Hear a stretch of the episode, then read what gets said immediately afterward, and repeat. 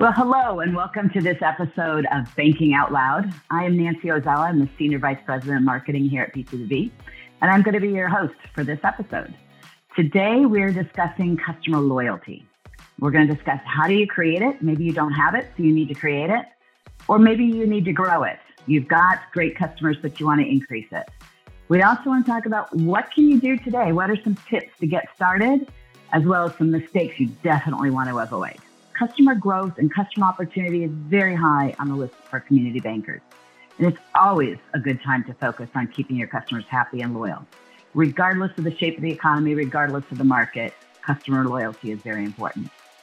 And we also realize that one of the keys is to know the share of the wallet because many customers have multiple relationships with financial institutions. So, how do you develop and increase loyalty when all of these other relationships exist as well? It used to be that the old rule was it costs five times more to acquire than to retain. I think the latest research says it's seven times more. But either way, it's great to start with keeping your customers. So, to help shed some light on what works, what doesn't, and how to get customer loyalty to grow, I've invited two guests today Paul Louderman and Sushil Wenholz from Customer Communication Group, or as I call it, CCG for short. PCBB has worked with CCG for several years they're a full service agency specializing in customer relationship marketing, and they've got an impressive client list, including Synchrony, Hancock Bank, Nordstrom's, and many others. So, Paul, Sushil, welcome. How are you today? Very good. Good to be on, Nancy. Yes, thank you Great. for having us. So we know each other pretty well. We've worked together many, many years, actually. I was starting to count them this morning. But I want to get our audience to be familiar with both of you. So, Paul, let me start with you.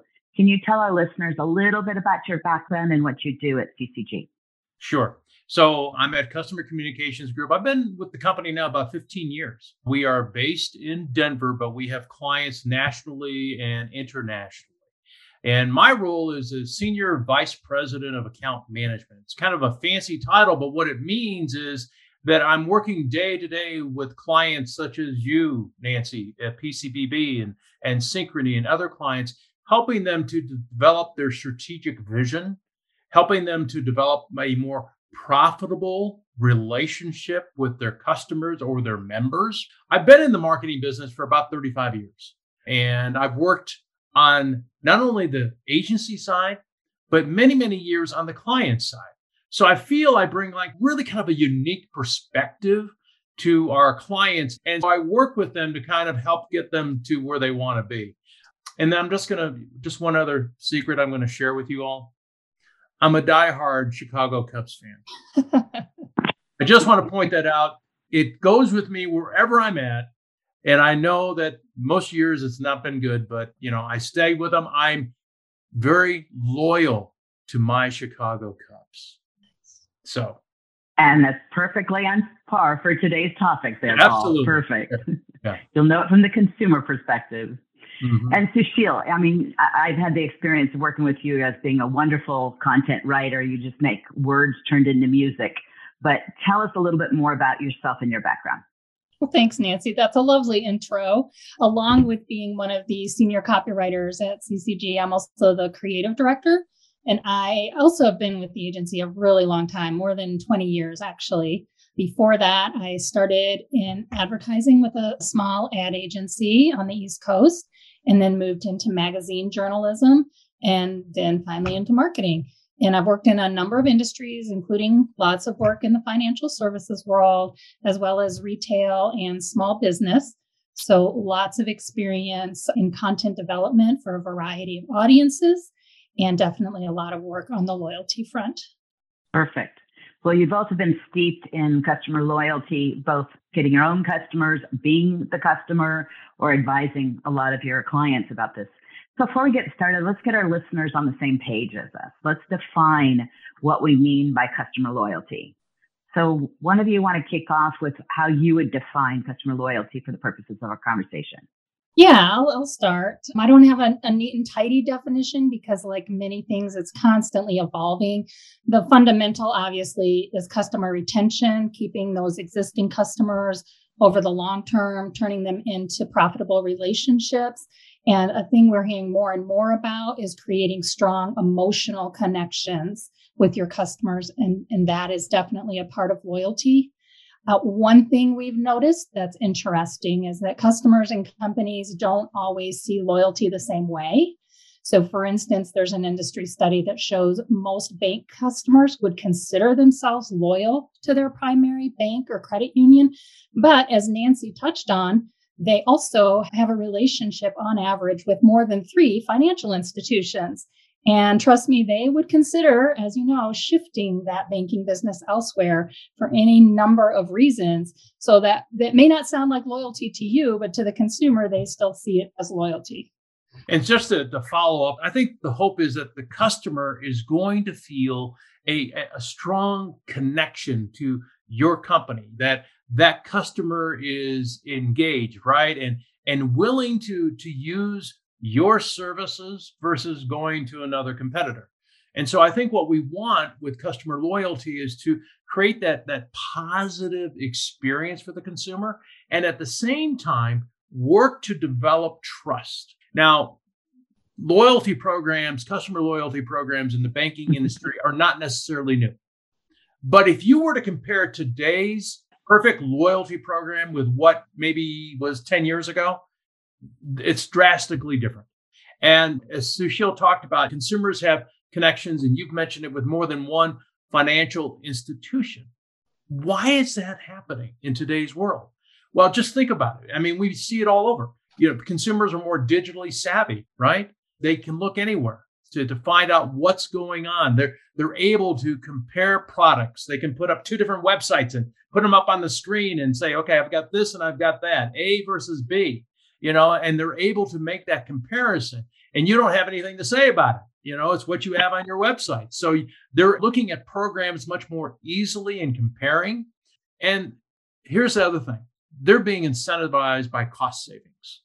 We may not want to admit it, but they're looking at how it affects their wallet. So, given the levels of the innovation that's really happened with financial technology services. The traditional banks, the community banks, the credit unions, they're all facing a lot of pressure, right? To try to keep up with the Joneses, the, the new competition, and trying to eliminate that, that customer churn. Absolutely. Everyone has got this, this churn that they're concerned about, especially as the consumer gets more digital savvy. Now, you mentioned cost savings, and I think the consumer is doing a little bit more than just looking at how it hits their wallet. They're also talking about how it saves them time or gives them some convenience. You know, they don't mind paying a little bit more for Instacart to deliver it because it saves them on other things. So that cost savings might be a little bit more loose in terms of hours, time, schedule, flexibility, as well as pure price. And I think that makes it even more difficult to put your arms around how to drive customer loyalty in today's decade. Following up on that, I think there's that uh, unmeasurable value that you were just describing. How do you measure time? You know, I don't know how much that time is worth to you. What do I need to do to buy that time to to save you time? And so that is difficult today, right? And trying to measure that. And some customers would say my time is very valuable, and some will say I've got the time available. I'd rather save it in real dollars than spending it in my hours. So it does make it a little bit more complicated. And we sit there and say, okay, why is this important? It's important because if you don't retain these customers, again, you're going back to now acquiring customers, which I think I started off by saying is a lot more expensive to do that. I was going to bring that same stat up because it's such a standard in the loyalty world. And the newest stat that I've read actually said eight to 10 times more. It costs eight to 10 times more to acquire new customers than to simply retain existing customers. So that's a, a huge differential. So if, if it's so difficult, how does a CFI, uh, a community bank, a credit union put their arms around this? What can they do to start creating the loyalty there are so many different ways to approach how to grow loyalty, maintain loyalty.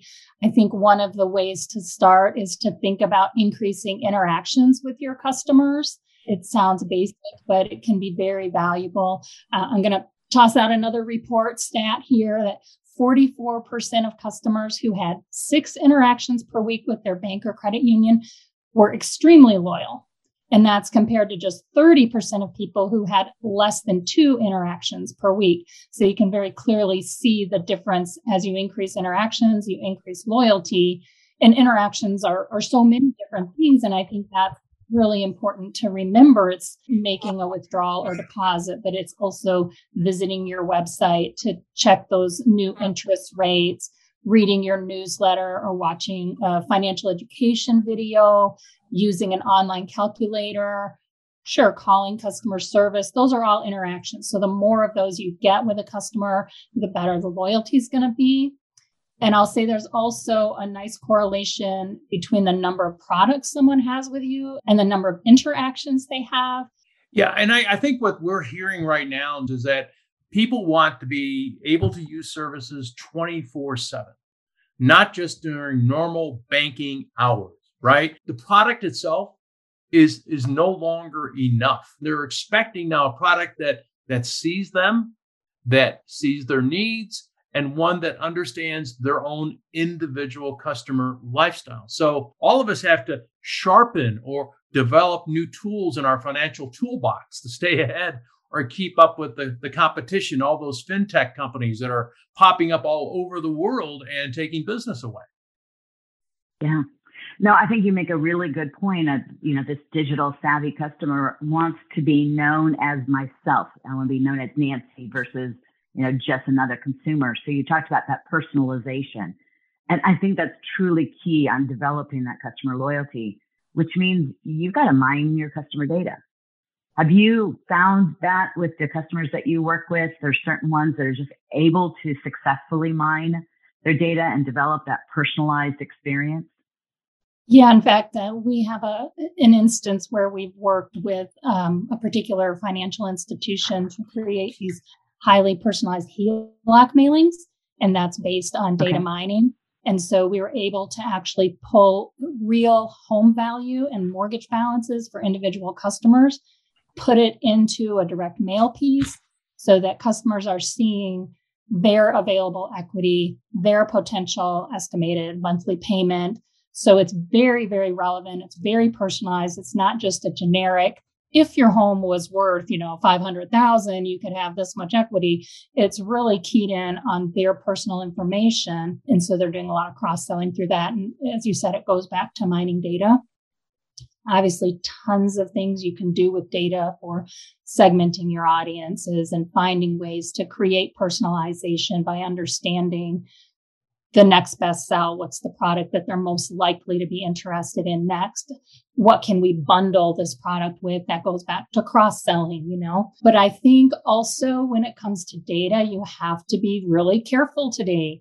There's so much concern over data privacy. Your customers have to know how you're protecting them and how you're going to use that data.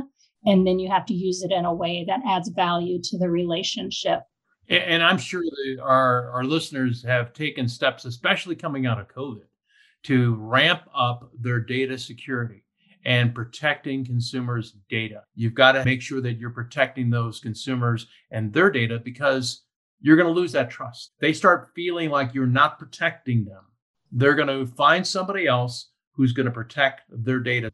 And I think by protecting the their data, protecting their information, you're revalidating that you you're trustworthy, that you're creating that trustly bond, and that's part of going back to customer loyalty. That's a key element of loyalty is that I trust that this brand is going to do right by me, do right by me with providing uh, protecting my information or providing me that personalized experience or that personalized um, suggestion of what I should be looking at next. So it's all intertwined, the ability to cross sell and be personalized in your approach as well as being um, safe and uh, trustworthy with the data as well. And in fact, Nancy, I've read that more than 40% of consumers say trust is their number one loyalty driver. So critical. And then building on that, just honest, open communication. You know, th- that builds that trust and that trust builds the loyalty, obviously. Right it, it, seems like you know you've got data and you've got trust and you've got this personalization and that all leads to ability to do cross selling are there other examples that you've seen with clients of being able to pull that all together and be able to cross sell other products differently than you did before. You know, we used to say you open an account and you got the toaster, but you know, we're in a new world here. What are some of the newer approaches to cross selling and upselling? So a lot of this comes back to content, but that is an example of a different approach to cross sell. It's not just promotions, it's what we call the value added content, where you're helping people see a need and understand how to solve that need uh, with a product or service. And that goes back again to data and understanding what those what individual customers want. We did a cross sell campaign. It was a bank that had actually made two recent acquisitions of other banks. They wanted to cross sell across the new households. And so we did a lot of data analysis to determine, you know, by household, what products are most relevant to this household and created a direct mail letter but the unique thing was there was a little sidebar that shared value added information about the product. So it's not just, hey, we've got this product, we've got a great rate, but here's what this product is. Here are the benefits for you, the customer, really taking it from the customer's point of view, which again, I, I think is a huge part of loyalty is having that customer centric mindset and seeing things from their point of view and I think that's very important for today cross selling. Uh, any any kind of cross selling campaign today, you've got to think from a customer mindset of what's in it for me. Absolutely, and I think that bears repeating. I think a lot of us forget that it's with the acronym WIFM. So you know that is key. We always got to look at it from the customer's perspective. How is this adding value to me? Absolutely. I think cross selling with your customers is absolutely paramount but we should not forget to cross train our staff to cross sell. It's really important that if you're going to be cross selling aggressively, that you make sure that everybody on your staff who are the frontline sales team, whether they're in the office or they're at the call center, that they're familiar with the products, at least basic information. So that way they can at least talk intelligently and use that opportunity because you only may get one chance. Right. And it almost ties back to where Sushil started um, us off on is you're empowering that front line to have the knowledge so that when we do have that interaction, we want to have more of those interactions to drive loyalty, that those interactions are more valuable. And so people see them, all of the staff is involved in creating those valuable interactions. The more interactions, the more loyalty.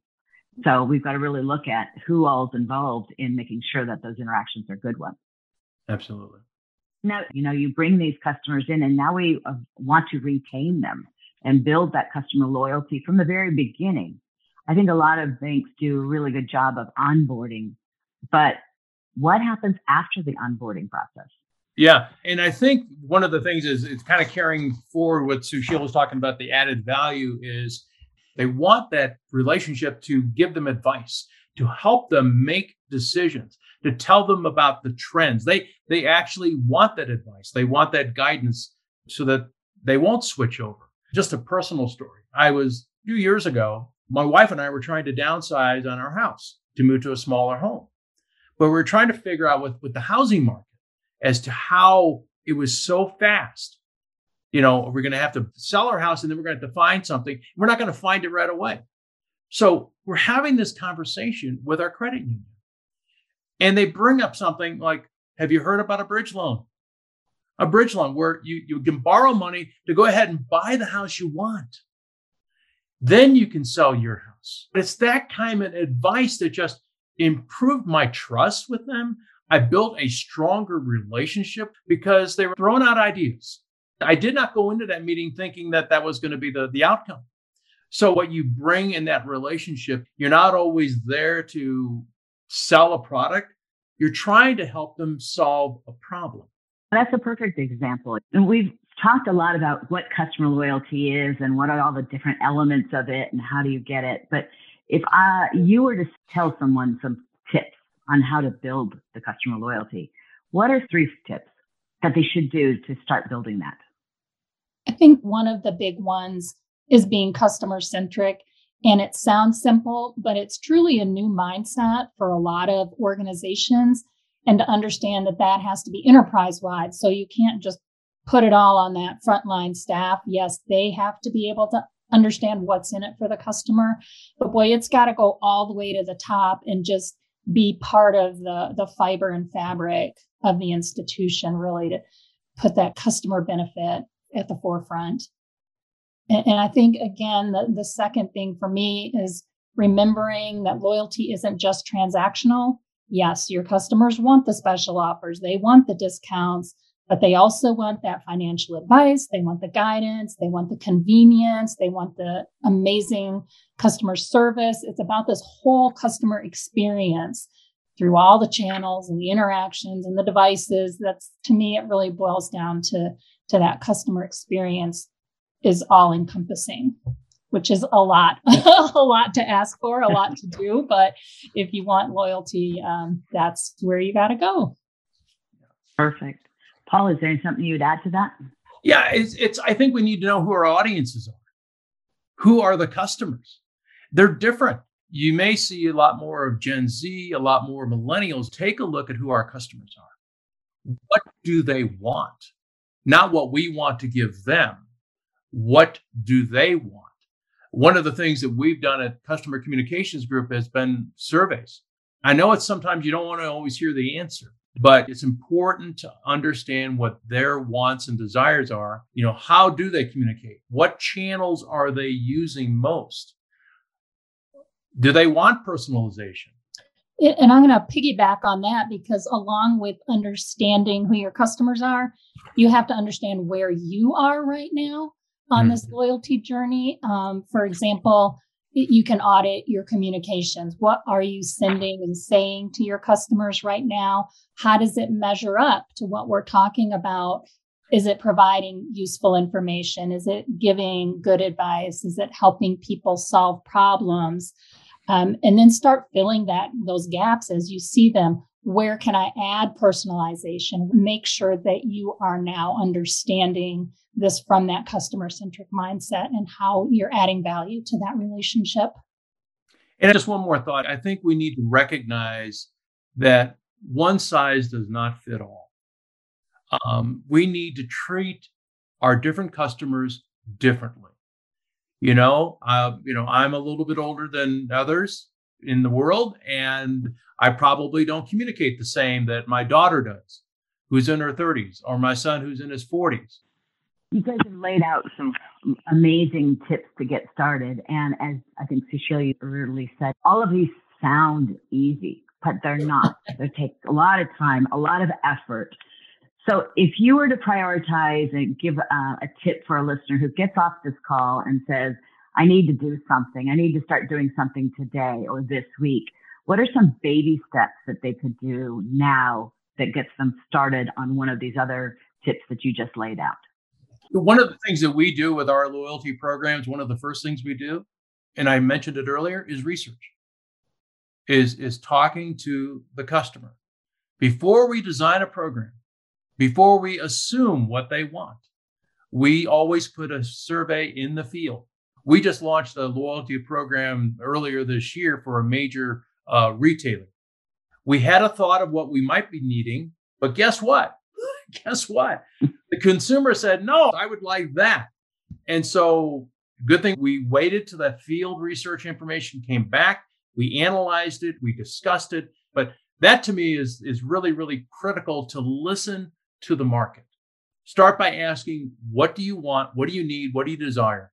And then keep listening to them, even throughout the whole program. Perfect. That's a great first step. Sushil, you got other first steps? I have another one. Something banks are already most likely doing. Almost any bank or credit union out there is already doing some kind of cross sell marketing. And a lot of them are already creating those product and service bundles that we talked about.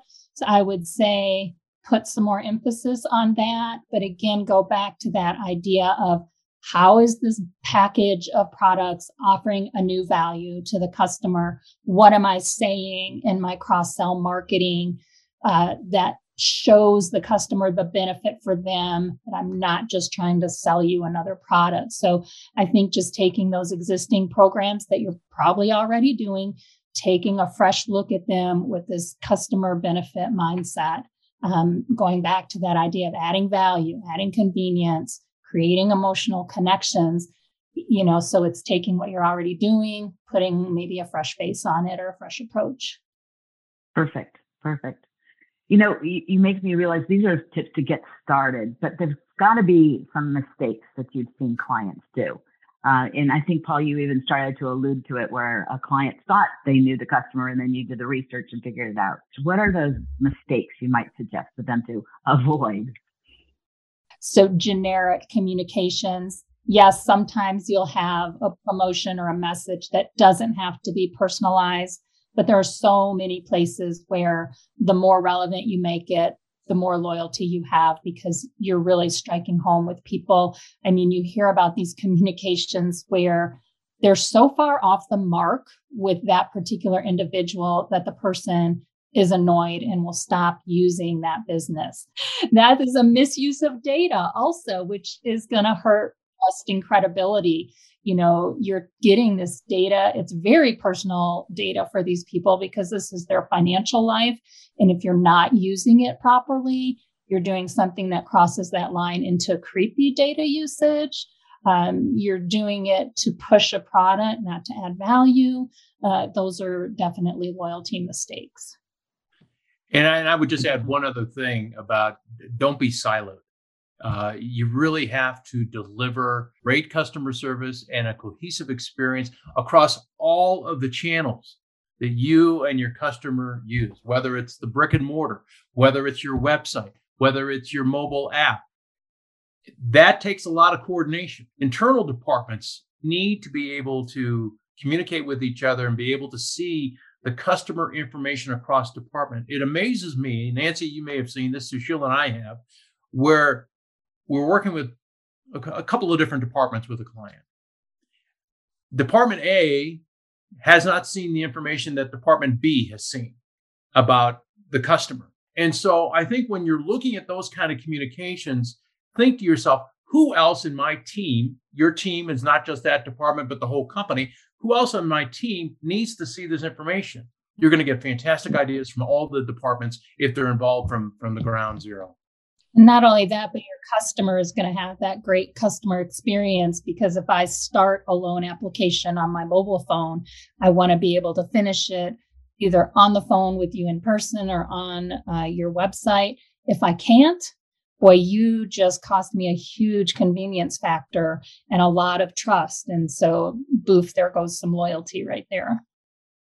So as we kind of wrap up, um, you know, let me just give you each a chance of what's one final thought that you had about customer loyalty. I mean, I'll throw out mine first. It's almost everyone's responsibility to help in customer loyalty. It's not the marketing team. It's not just the sales team. Everyone plays a part in the customer experience, which means they're playing a part in keeping the customer loyal. That was one of the things I think I'm taking out from this particular session. Are there other ones that you would have a final thought to share? I personally would just wholeheartedly agree with you, Nancy. It's an enterprise wide undertaking to build and maintain customer loyalty.